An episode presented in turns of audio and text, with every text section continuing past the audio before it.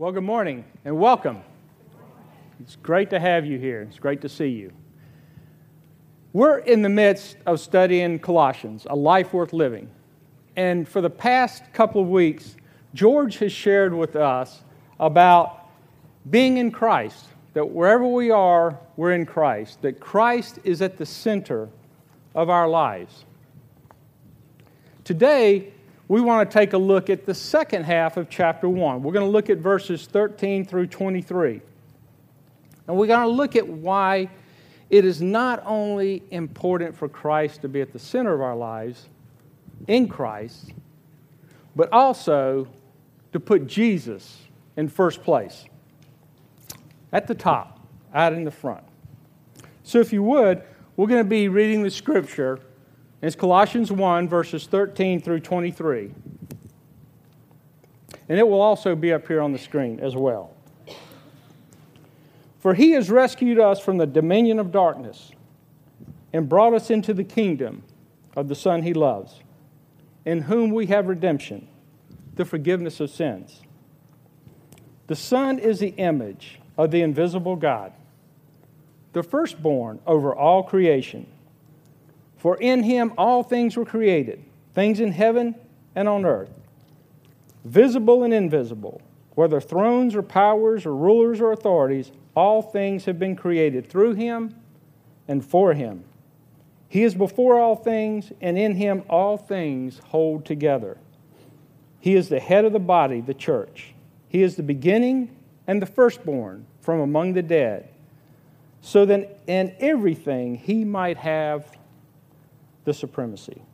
For God was pleased to have all his fullness dwell in him, and through him to reconcile to himself all things, whether things on earth or things in heaven, by making peace through his blood shed on the cross.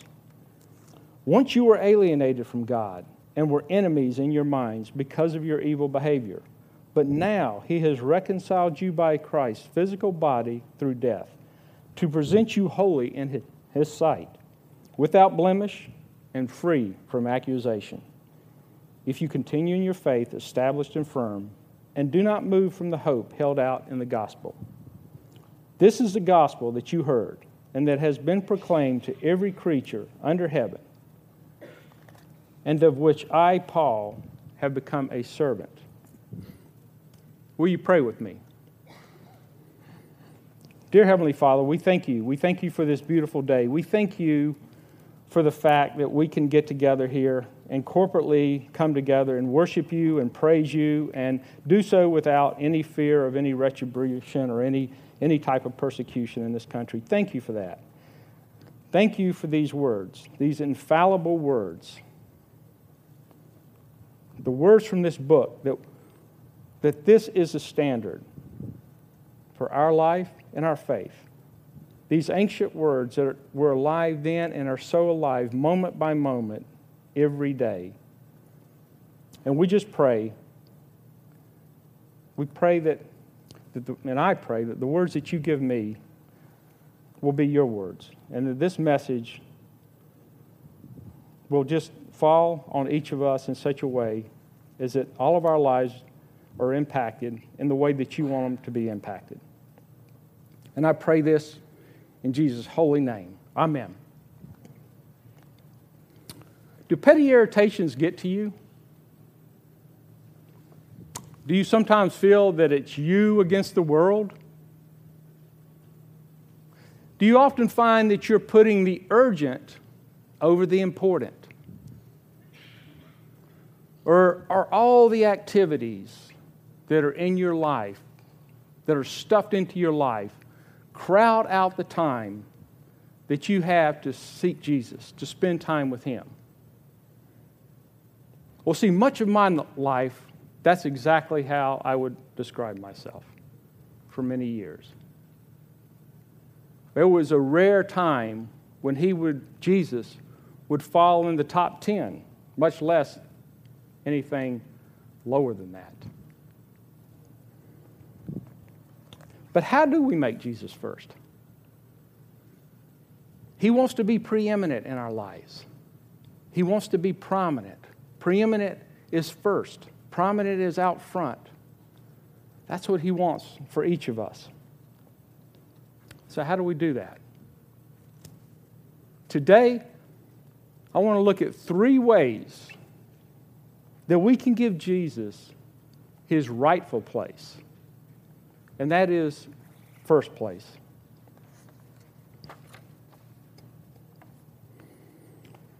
The first way we do this is we begin by thanking Him for our salvation.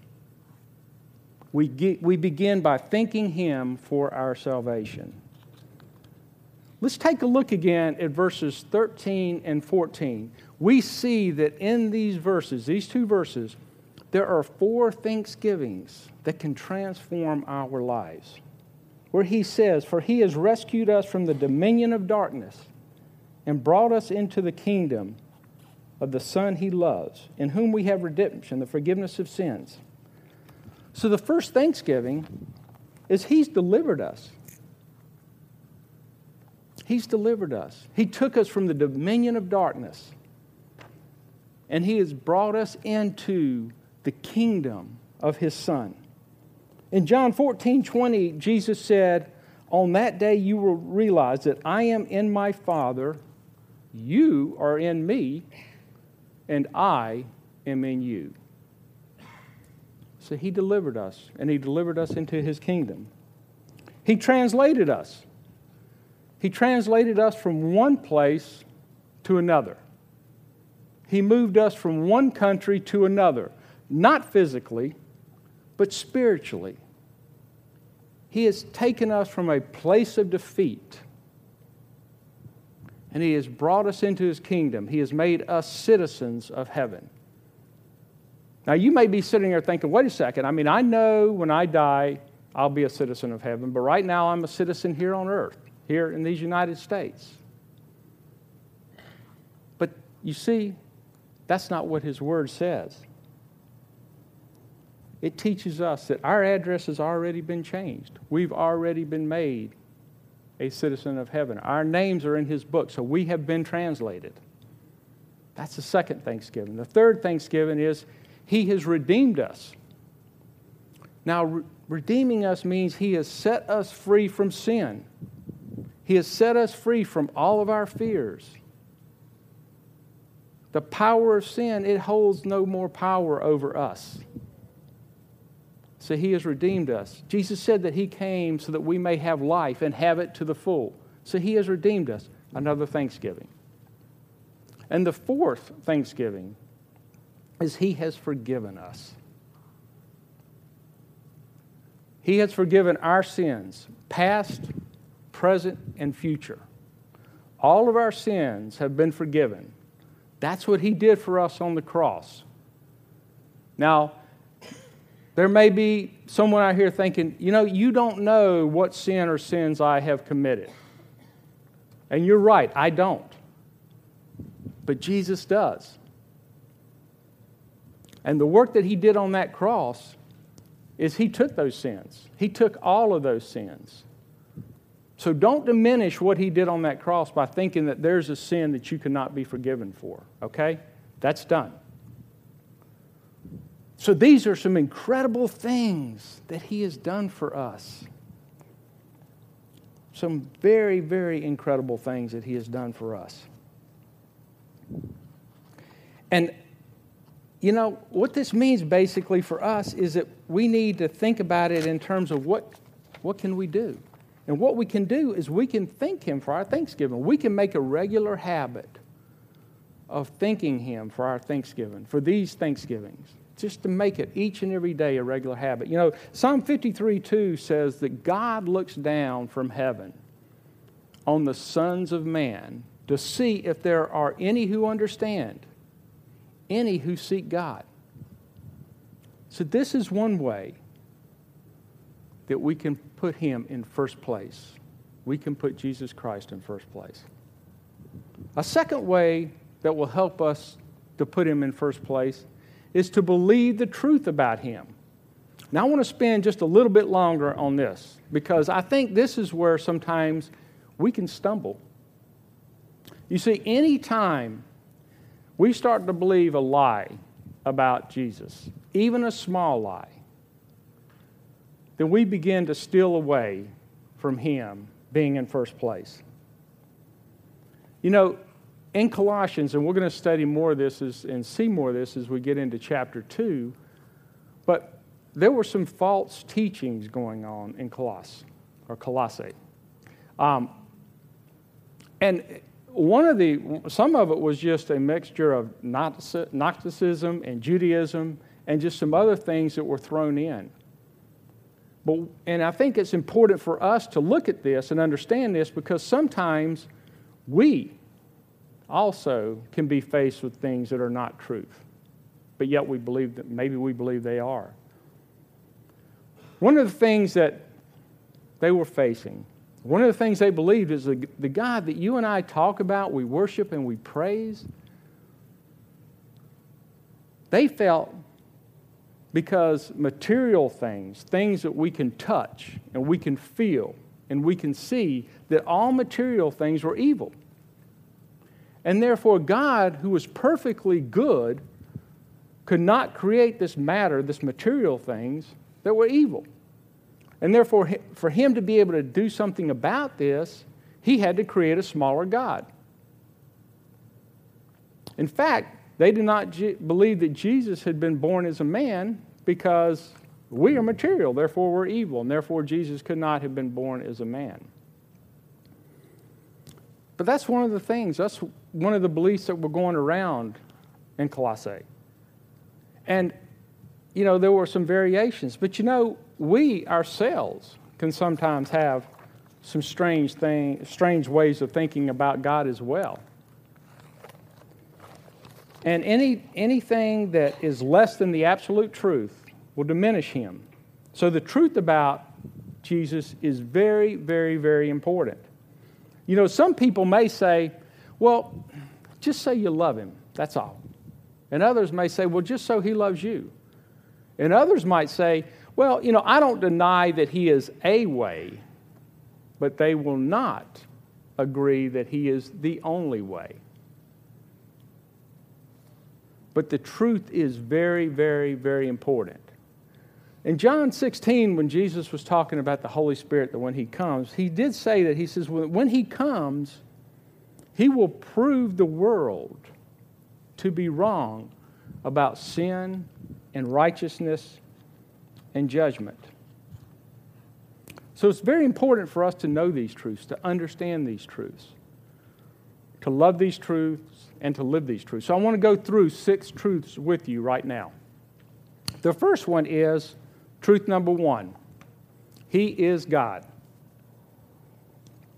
If you take a look at verse 16, I'm sorry, verse 15, the Son is the image of the invisible God, the firstborn of all creation. Image here does not mean that he looks exactly like God. That's not what he means. That's not what Paul means by image. God is spirit, we know that. Image here is saying that all of the characteristics of God are in the person of Jesus Christ. All the characteristics of God are in the person of Jesus Christ. Jesus was also a man. He had a human body, but he was the only man, the only man that was 100% God 100% man, 100% of the time. Now, this truth is so, so important because all the other truths of Christianity come from this truth. So, anyone that teaches anything different than that is false teaching. And it's okay to point that out. Some people might say, oh, you're being judgmental, or you're being exclusive. But no, it's the truth. You know, if someone was driving down the wrong way on a road, you would point that out to them. You'd want to help them. That's the truth. That's not being judgmental. Truth number two in here He is the firstborn. He is firstborn. And it says here, He is the firstborn over all creation. And you might be sitting there thinking, okay, now I've seen this word, but wait a second. I've read about the Trinity. Okay, I know Jesus is God. So therefore, God didn't create him. He wasn't created by God. He was God. But Jesus was born as a man. So what does it mean when we're talking about firstborn? What this means in this context, it is referencing position. It's not referencing order of birth. So Paul is not talking about order of birth here. He is talking about position. It's unfamiliar to us, this word firstborn, but it was very familiar to the Colossians. And this is the reason why he's using this. So he's saying that, yeah, Adam was the first man, but Jesus Christ, he was the firstborn. He was the one that was given all the rights, all the privileges. He was given all of the inheritance of the universe. It's his. So that's truth number two. Truth three, he is creator. Let's take a look again at what Paul says in verse 16. For by him all things were created, things in heaven and things on earth, visible and invisible, whether thrones or powers or rulers or authorities. All things were created by him in John 1 3, we see also, it says, Through him all things were made. Without him, nothing was made that has been made. So everything, everything has been created by him. When it says all, that means everything. You know, in Genesis, we read about creation, and then later, Jesus came into the world later in history. But it's amazing to me when you think about that He who created the universe, this earth, came and walked on this earth. The hand that figuratively created everything, in reality, touched this earth. Have you thought about the fact, though, that in the carpenter shop, the hands in the carpenter shop, where Jesus was before his ministry started, when he was making a table or making a chair, those hands are the same hands that made the wood. Have you thought about that? When he was there sitting among the 5,000 and he divided those loaves of bread and the fish, those hands that did that were the same hands that created the wheat, that made the wheat, that made the fish that swam in the sea. And when he stretched out those hands so that those nails could be driven into them, those hands are the same hands that made the iron that formed the nails, made the wood that made the cross and the hammer, and made the people that drove the nails. So he is creator. He is our creator that really should want you to want to make and put him in first place. Truth number four, he is owner and sustainer. And the end of verse 16 and 17 it says, All things were created by him and for him. He is before all things, and in him all things hold together. The truth of this world is it was created for him. We also see in Romans 11:36 it says for from him and through him and to him are all things. To him be the glory forever. Amen. You see this world is not only made by him but everything everything goes through him.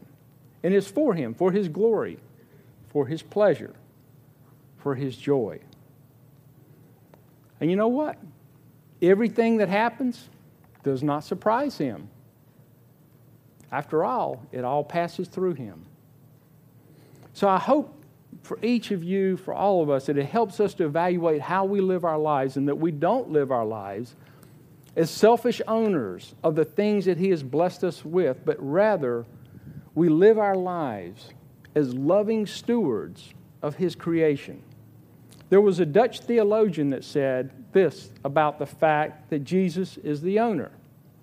He said, When Jesus looks at his universe from his exalted throne at the right hand of the Father, and he sees the great galaxies whirling in space, the planets and the people upon the planet.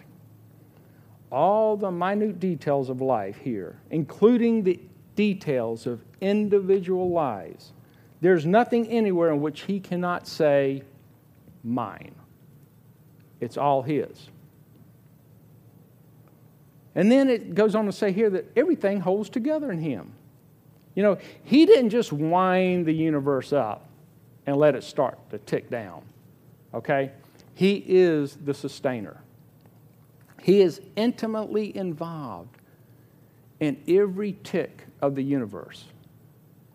All of the laws of gravity, all of the laws of physics, all of the laws of energy and biology, all of these that hold things together, they are all daily expressions of His creative mind. You know, when physicists, and particularly particle physicists, these are folks who study atoms, when they get together and they try to figure out things that you and I generally don't even think about, okay? Figure out things like atoms, and then things that are smaller than atoms called electrons, and those that are smaller than electrons called quarks. And now they found something even smaller than quarks. They don't have a name for it yet, so they call it gluon. They say it holds things together. One particle physicist from Cornell said this about what holds the universe together. He said, Particle physicists such as myself want to know what are the fundamental invisible building blocks from which all the matter of the universe is made? What are the basic interactions that glue these building blocks together to make the matter that we see around us? Most of us think the current picture we have is incomplete, and there's something deeper. He's right. There is something more fundamental working behind what we know. The excitement of our work is that we are constantly probing for the chink in the armor of our current understanding that will reveal some clue of the most profound and fundamental structure that is underneath. Well, all they really need to do is read Colossians 1, really, because the structure underneath is Jesus Christ. He is what holds the universe together. He is what holds our individual lives together as well. Okay, truth number five He is the head of the body, the church, and the beginning of the church. This is the truth about who Jesus is. He's just not watching the church from afar. No, He is the head of the church. He's the originator, He's the builder. He's the one that told Peter, I will build my church. He is the operator. He is the one that we are to follow together. One head, one body, many parts. He's given us His church many different gifts, spiritual gifts, for the purpose of advancing His kingdom. But we follow Him. You've heard the term running around like a chicken with your head cut off, right? We have to be careful of that in our churches. We have to be careful that we don't have a lot of activities and no direction, or a lot of energy and no purpose. You know, if you were to Google attendance in church, you're going to see in the West that church attendance is on a decline. And there's many reasons, there's many opinions and so forth. But, you know, could it be as simple as the fact that we're not putting Jesus first? He's not in first place, either corporately or individually. Something we need to ask ourselves. But we always, we always must look to Him. He is the head of the church. Jesus tells us in John 15 about the vine and the branches. And he explains in there that we are to remain in him. Our, his words are to remain in us. We're to look to him because he says and he tells us that if we don't look to him, then apart from Him, we can do nothing. So it's so, so important that we remember that. Truth number six He is the firstborn from the dead, our hope. Now, this phrase again might be a little confusing because you might be going, wait a minute, but He's the firstborn, the first resurrected. You might be thinking, well, you know, Lazarus, you know, he was brought out of the tomb after dying. There's others. You know, Jesus is further down the list. But technically speaking, no, they were raised, they were resuscitated because they died again. Jesus, on the other hand, he was resurrected. He was given an eternal body, one that does not die. That is our hope. That is our hope for each and every one of us. So let's take just a minute and review these six truths as to what they mean for us. He is God. That means I can depend on Him. He is firstborn. That means I can look to Him as my leader. He is the creator. He created me. He knows me. He knows everything about me. He intimately knows me.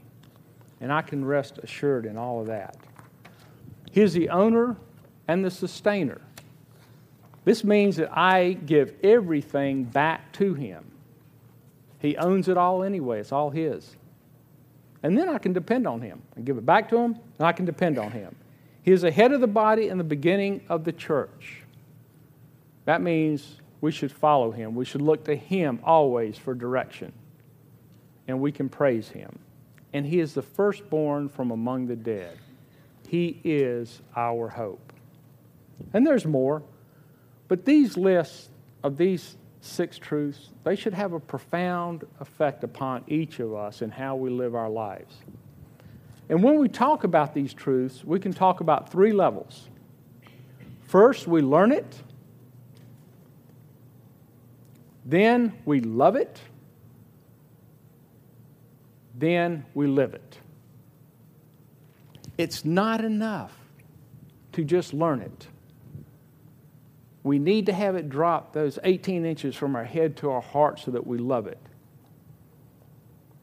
We have to do that in order to live it.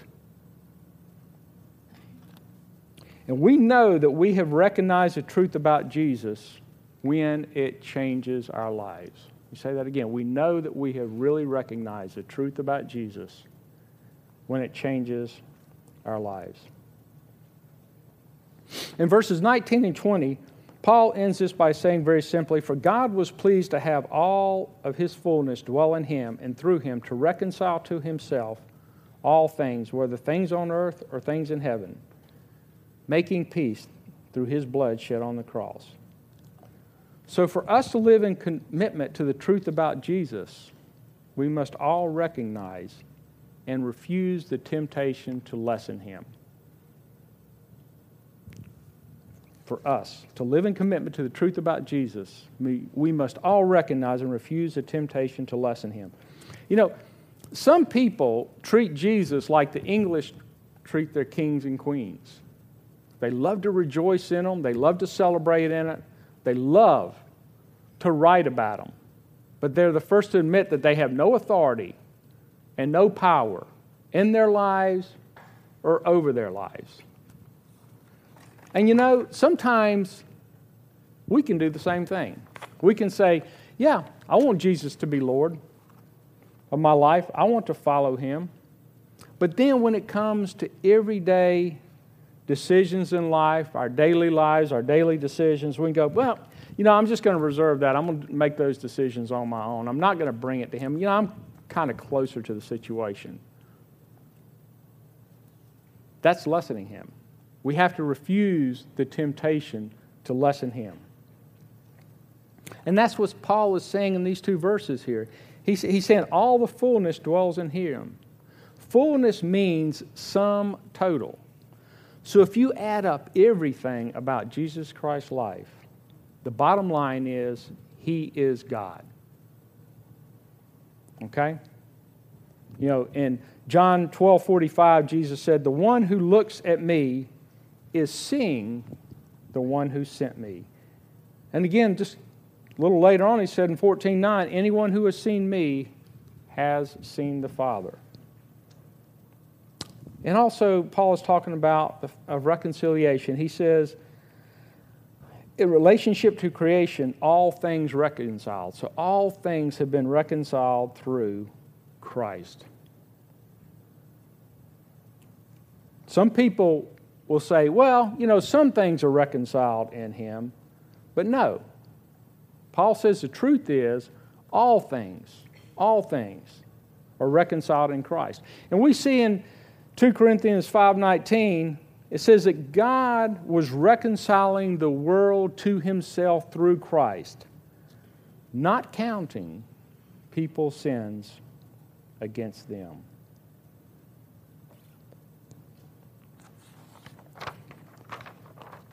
The third way trust Him for your future. Trust Him for your future. This is the third way. Trust Him to grow you and make you the person that He wants you to be. You know, Paul gives us a list of three conditions prior to the cross in here. He talks about us being alienated from God, enemies in your mind, and evil. So we were alienated, we were enemies, and we were evil. And some may be thinking, well, I don't think I was that bad. I mean, you know, maybe I didn't go to church, maybe I didn't read my Bible, but really, I overall was a pretty good person.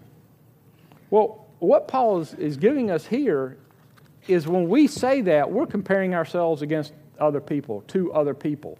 That's not what he's saying here. These are not words of comparison. Paul is telling us the truth about the condition of mankind without Christ. And then Paul turns to the future. Look at these two different scriptures. 2 Corinthians 5:15. He says that those who live might no longer live for themselves, but for him, for Jesus, who for their sake died and was raised. And then he says in Ephesians 1 4, we see, For he chose us, look at this, in him before the creation of the world. Why? To be holy and blameless in his sight. So, our condition after the cross is holy. That's quite a big jump from alienated to holy. You know, the aim of God's recon- reconciliation in our lives is holiness, which means set apart, which means it changes who we are. Without blemish is the second condition, and then free from accusation So as you look at that verse in verse 22, it says, But now he has reconciled you by Christ's physical body through death to present you holy in his sight, without blemish, and free from accusation.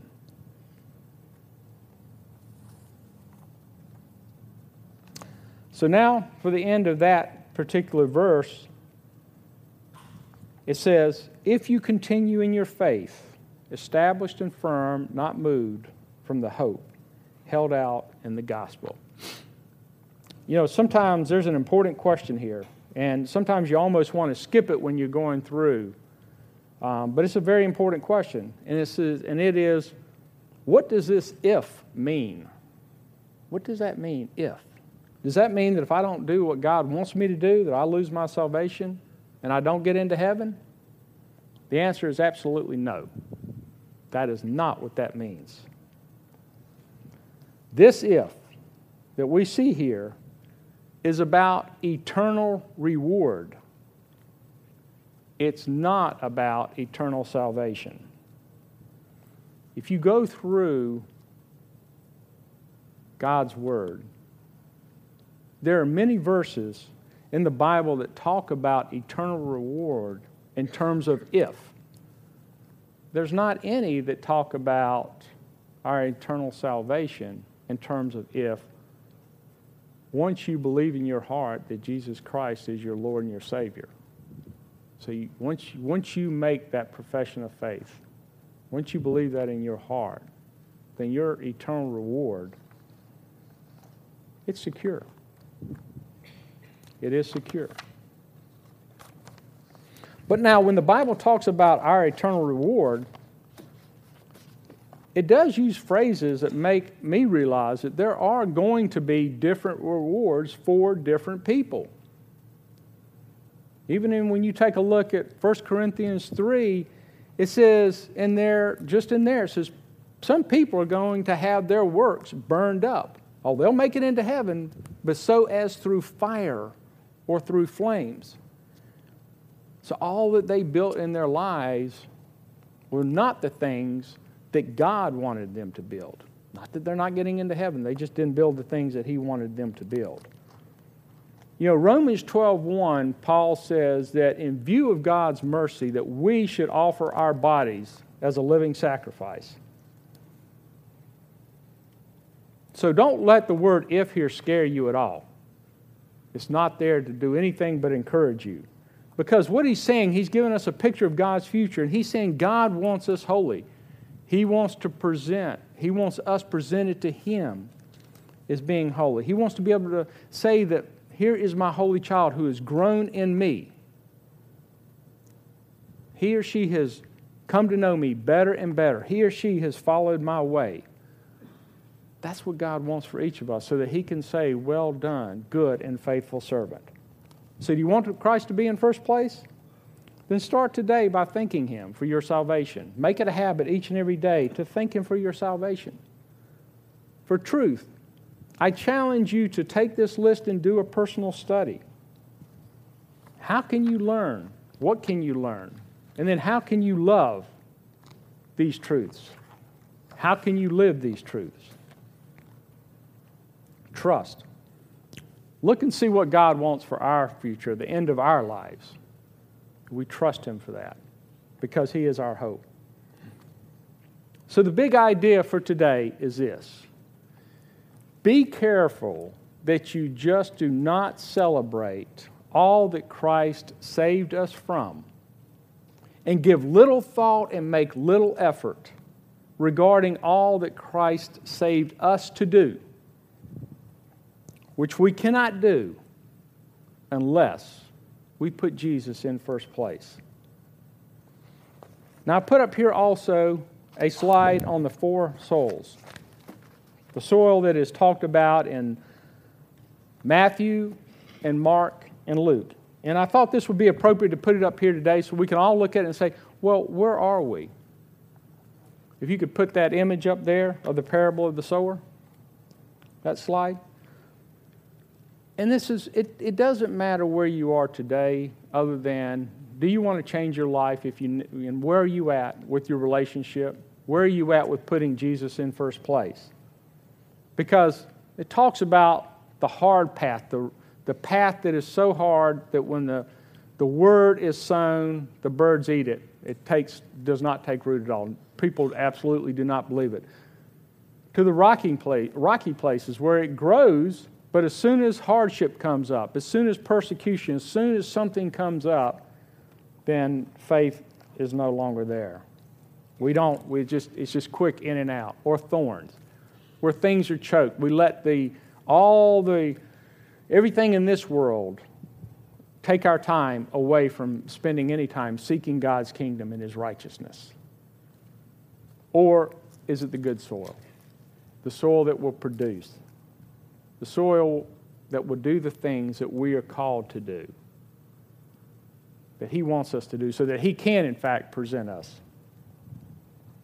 We can be presented to Him holy. So today, just as we get ready to come to His table, think about these six truths. Give some thought to these four Thanksgivings see where you're at in your life. We are going to have as well um, some prayer ministers up here. And if there's anything that is on your heart, anything that you want to talk about, anything that you want to bring to Him,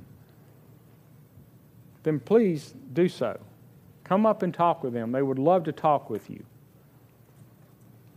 And what we've talked about here today, it's all summed up in what Jesus did for us. You know, the night before he died,